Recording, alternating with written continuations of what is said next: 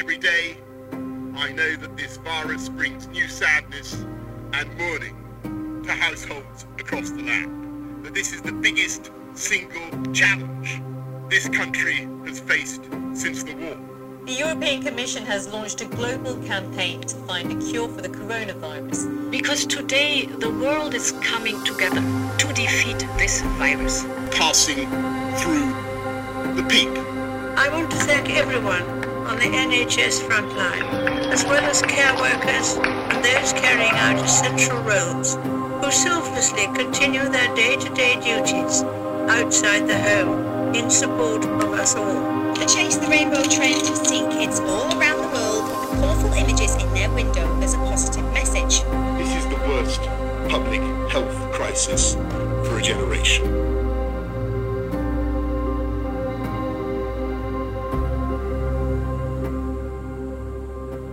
Hello there, Matt Carville here. Hope you are well. Last week, we had drunkenness, cursing, nudity. Believe it or not, that is how Noah's story ends in Genesis chapter 9. We've been in the story of Noah for uh, 10 weeks now. And uh, maybe if you missed last week, you want to catch up on that one, or indeed any part of this series. When we started it, we, we did so because we were facing a very bleak situation in the world. And the story of Noah is one of a man navigating a worldwide crisis. And as we come to the end of this uh, series, there actually are even more reasons for us to be discouraged when we look out into the world. Not only do we have the daily deaths from coronavirus still being reported to us, but also things are very difficult and has, we face huge challenges economically, politically, and of course socially as well. And all these things are impacting on us personally too. And each one of us has to come up with strategies. How are we going to navigate this ourselves? How are we going to get through what we are facing, this, this trial that we are in? And in one sense, it's encouraging and really no surprise in one sense that people, many people are joining us or turning to church services, turning to the Bible as we are to, to look for answers because that is what the Bible provides. The Bible doesn't shy away from the problems in the world. Actually, the Bible helps us to make sense of, of what is going on by looking back and by looking forward as well. Actually, all the, the problems that we see in society have their source in sin, the Bible says, humanity's rejection towards God.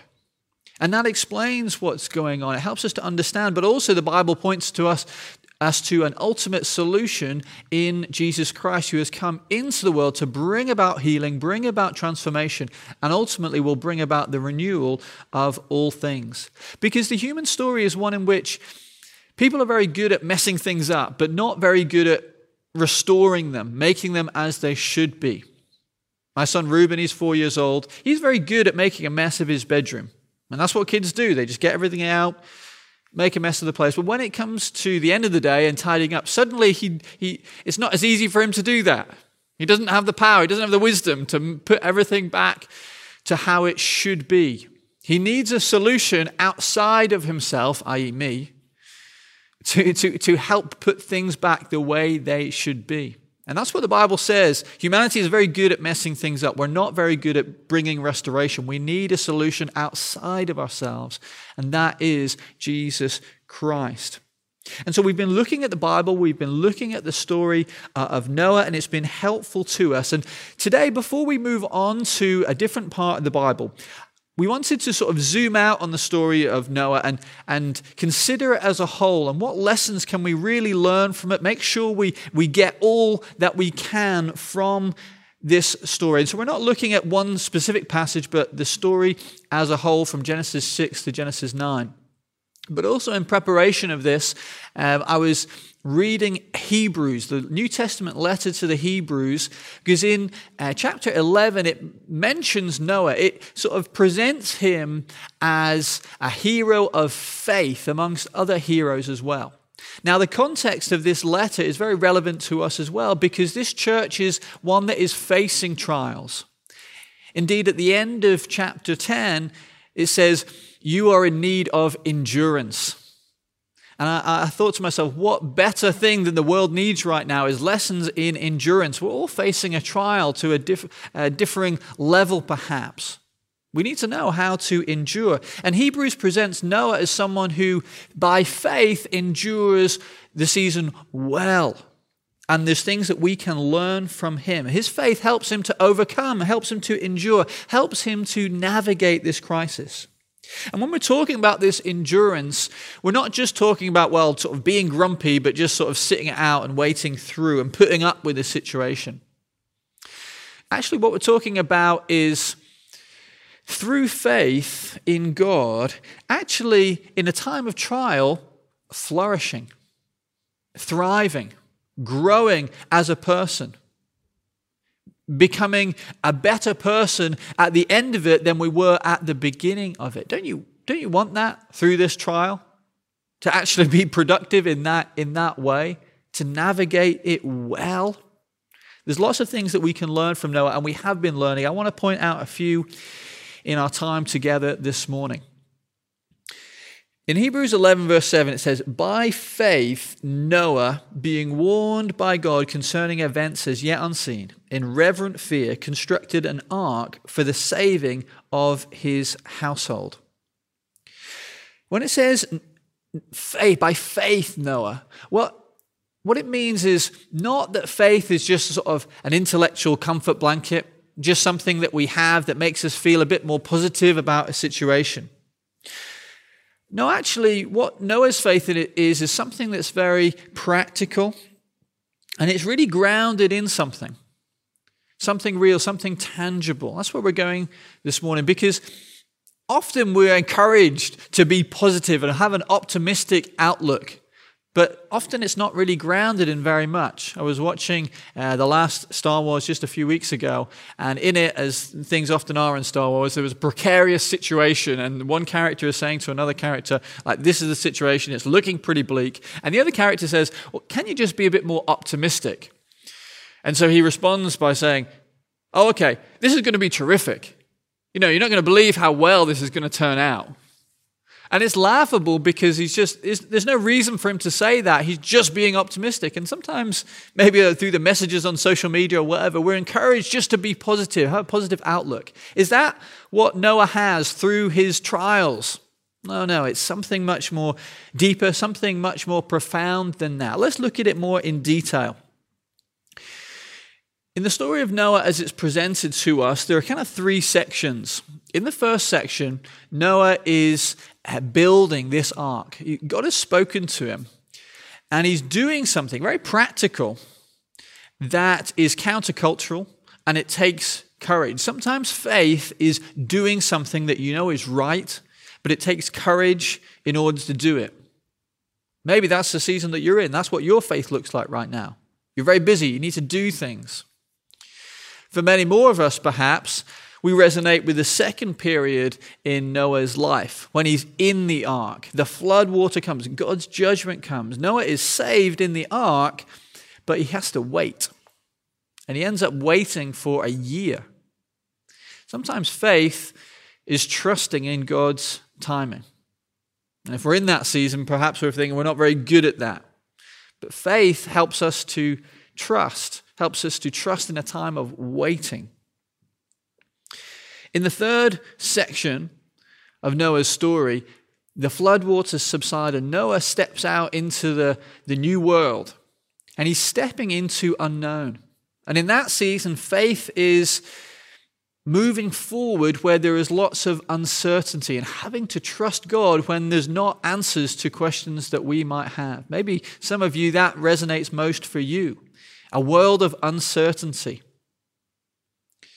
And we might look at Noah and think, well, he has faith through all these different seasons. Well, that's all well and good, but maybe, maybe your faith is not, not very not strong like Noah. You wouldn't say, I'm a hero of faith. I don't think any of us would say that of ourselves. Sometimes our faith feels very small. We find it very difficult to trust God in those different seasons that we find ourselves in. How is it really helpful to look at Noah as an example of faith? Sometimes we might just look at him and feel discouraged by it. Well, let me say a few things on this. Firstly, that even the smallest amount of faith, trust in God, trust in Christ, if we have that, even if we feel it's very small, it's enough to get a faith perspective on, on our life. If you've been with us for these 10 weeks, or maybe if you've just read the story of Noah in Genesis 6 to 9, when you read it, was there any point that you were really anxious for Noah? Did you read about him in the ark and think, wow, this is scary? I wonder what's going to happen. Is he going to make it? I don't think any of us really read the story like that. And I think that's because, well, because we're reading the Bible, because we know that God is involved in the situation. Of, of course, Noah's going to be okay because we're looking at the story from sort of, it's like God's point of view. And we know, oh, God's, God's involved. Things are going to be okay. Okay, well, flip that then. Put that into your situation. Is yours not a story that God is also involved in? This helps us with our anxiety, maybe our frustration of the season that we're in, our worry. Actually, faith helps us to recognize that our story is part of God's big story. God is in sovereign control over all things. Not only that, He loves us and cares for us, He's a father to us. And even a small amount of faith allows us to have that perspective on our lives. Okay, God knows this season, He's bringing me through. Of, of course, I'm going to be okay. When we have that type of perspective, it helps change the questions that spring up in our hearts and moves them from questions of fear and mistrust to questions of faith. What do I mean by that? Well, maybe in this difficult trial that we are facing right now, individually and as a nation, and as a world, maybe questions come up for you that's like, oh, why is this so difficult for me? Why is this so unfair? Why can't I have what they have? Why are things so tough? How could you do this to me, God? Have you asked those type of questions in the last few weeks or months? Now, take those questions and apply this perspective of faith, recognizing that God is in control, that our story is in God's story, and our questions can change to acknowledge that. And they become questions of faith that sound like this Okay, where can I see God's grace despite this trial that I'm going through? God, what are you trying to teach me through this trial, and, and what can I learn? What is this trial exposing in my life that isn't good? God, what aspects of my life are you working on right now? How is this trial inviting me to depend on you more? So they're questions of faith. There's still questions. There's still things that we don't understand. There's still within that opportunities to be anxious or frustrated, perhaps. But it approaches God with, with these questions of faith. Sometimes faith is, is not about having all the answers, but actually asking the right questions. So if you're facing a trial right now, please don't forget that you have a choice of how to respond. Most of us, if not all of us, we can't control the fact that we're facing a trial. We need to endure, so we have a choice of how to respond. Are we going to respond with those questions of, of fear? Or are we going to respond with those questions of faith and get on board with what God wants to do in our life? Because God is good. He wants to bring us about character and transformation in our lives.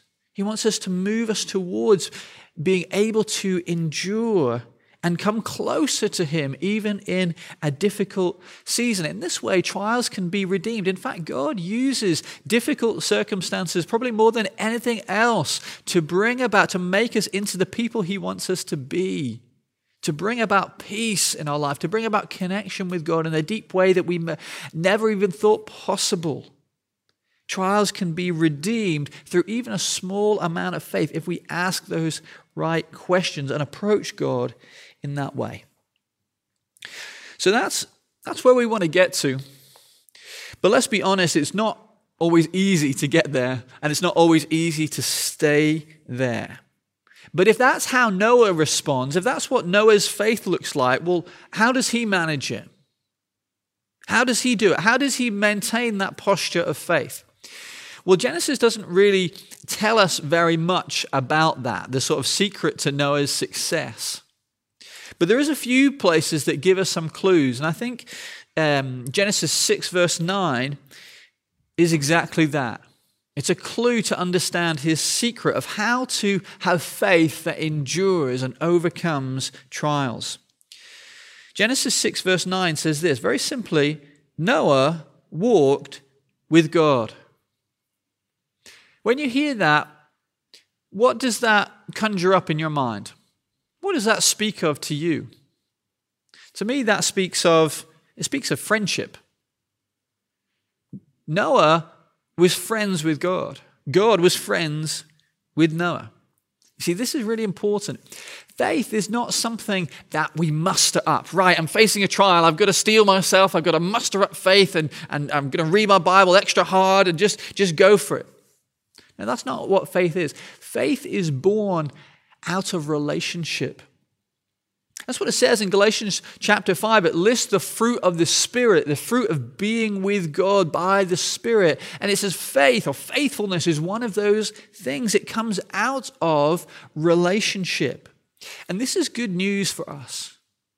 It's good news for us that God wants relationship with us, much more than anything else. We see that demonstrated in the life of Jesus. Jesus said, I'm not coming into the world to condemn the world, but the world might have life through me. And we see it in what Jesus does as well. When you read the Gospels, the accounts of Jesus' life, does Jesus come along and say, Right, who are the, the best rule keepers here? I'm going to spend my time with you. No, no. Jesus goes to the edges of society, the people who are not getting it right, the people that have been rejected by everyone else, and befriends them. This is the gospel. God has come into the world to befriend us. And it's from that friendship that faith in Him is born. That is the fruit of it. And you see that time and time again in the Bible. Every single hero of faith, even, every single character in the Bible is flawed, including Noah. We saw that last week. He doesn't have it all together. He's not a perfect person. He is flawed, but he is befriended by God.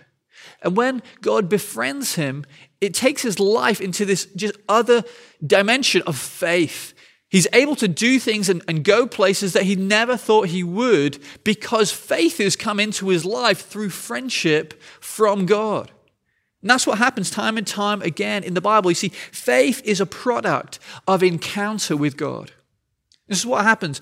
We see God. God comes in, He befriends us. We see what He's like and we learn to love him. And because we love him, we, we trust him and we obey him. And he takes us on a journey, a journey with him. He writes a story with our lives that we never thought was, would be possible. When you read that, Noah was friends with God, he walked with God. Does that not speak to you of adventure? And listen, your life is also one that God has come into. If you've got any level of faith in Christ, then your life can also be a life of adventure, a life that God is leading you to places you never thought is possible. We need to understand that, especially, and remember that, especially in times like we're in right now, because it can feel like we're in the wilderness. It can feel like we're, when we're facing trials, well, what does my faith doesn't look very spectacular. Okay, on the surface, that might be what it looks like. But if you know your Bible, if you know the way that God deals with his people, you'll know that in the wilderness, there's adventures of faith to be had. There is bread to come from heaven. There is water that comes out of rocks. This is what happens in the wilderness. There is mountaintop experiences to be had. There is seas that are going to depart so you can walk through, but they're accessed by faith, by trusting God, by following Him, by being sensitive to where He is leading and what He is doing. Friends, this is a time to press into God. I know it's difficult to be a Christian right now. We, since we're not gathering together, it's easy to drift away from Jesus. But in a time of wilderness, it's, it's, more important than ever to press into the promises of God. Everything that is true in God is true right now. And we might not see it because we just see desert before us, perhaps. But, but look, look to the word, look to the way that God deals with his people. This is a time to press in, to encounter God more. This is, if you have any level of faith, this is who you are. This is what you're made for. This is what God wants to bring about. Yes, it takes time. Yes, it takes some effort. Yes, it takes sensitivity to God. But He's inviting us to, by faith, approach Him and say, God, what are you doing in this season? What, what are you doing in the world right now? Isn't this a time when there is a bleak situation out there for the church to be the people of God that, that walk with God and are so transformed by Him, they transform their environment and see miracles happen? This is who we are. This is our inheritance in God. This is what faith is about. When faith is involved in your life, God takes you from an ordinary story into an extraordinary story. This is still true. Don't let the desert wilderness cause you to forget that and cause you to drift. We're called to be a people that are shaped by God's presence, by encountering Him. We've got an opportunity, even this week, to press into God in prayer. We have Big Wednesday coming up. Let's go for it. Even if you feel you've got a small amount of faith, there's an invitation. If you've got any level of faith, it's an invitation to cultivate your relationship with God, just to walk with Him, and see what He has to say to you. See where the ways He wants to encourage you, strengthen you, is born out of relationship. See, that's, that's what Noah teaches us here. Noah is not someone who his faith is, he sort of steels himself. Now, that's not what faith is. Faith is, is Noah being soft hearted towards God. Faith is born out of love for God. If you feel yourself lacking in faith right now, go back to your first love. Begin to love God again. Remind yourself of God's love for you.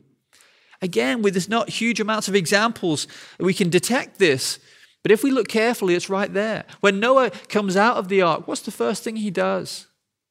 He worships God. God didn't even tell him to make an altar.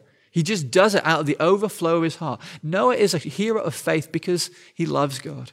He's connected with God. He's walked with God. He is friends with God. And let's dig into that further. Okay, so where does that love come from? If Noah is able to endure because he has faith, and he has faith because he loves God, then where does his love come from? But the fact that actually God first loved him. Perhaps the most memorable thing about the story of Noah is the, the rainbow. We think of the rainbow. But actually, when I think of the story of Noah, I think what's most remarkable of all is that, that God remembered Noah at all. Can you imagine being in Noah's situation? The whole world is guilty of sin, God's judgment is coming. And God, He handpicks Noah to save him. Friends, in Christ, this is what God has done for you. In a world that is guilty of sin, including us, Christ comes into the world to handpick us to save us because he loves us, because he loves you. That is why Christ has come. And so, more amazing than Noah's heroic levels of faith is actually the hero Jesus, who comes into our darkness, who takes us, unworthy people of the love of God, and picks us out and creates a story of faith, an adventure with God. He comes alongside and befriends. He takes our sin, He takes our shame. A bruised reed He will not break. He takes us in our brokenness and befriends us and reminds us of his love. And it's so easy in times like this, when there are clouds above our head and the trials and difficulties that we are enduring, to lose sight of the love of God. But, friends, let's not forget, even though there might feel like there are clouds above our heads right now, the sun is always shining above the clouds. You get above those clouds, the sun is always shining. God's love is always for us. In Christ, we see that. God never stops loving. And so I think faith in this season it is about not just digging our heels in and trying to get through on our own strength. No, it's, it's learning to love and be loved by God all over again. You know, the New Testament encourages us to keep ourselves in the love of God. That's where faith comes from. That's how we're going to endure in this season. When we stay in the love of God. Let me finish with this as I was preparing this message, um, the, the title of a hymn came to mind, and it's not one that I'm very uh, familiar with, and so I, I looked it up. And uh, it's very interesting um, understanding the person who uh, wrote this hymn. Let, let me say this on the evening of the 6th of June, 1882, there was a Scottish pastor called George Matheson, and, and he, was, he was blind he had encountered many hardships and difficulties in his life. And at this particular moment, he was going through a particularly hard season of trial and difficulty. But he sat down with a pen in his hand and he wrote the words that would become the hymn that's called, O Love That Will Not Let Me Go. Maybe you know it.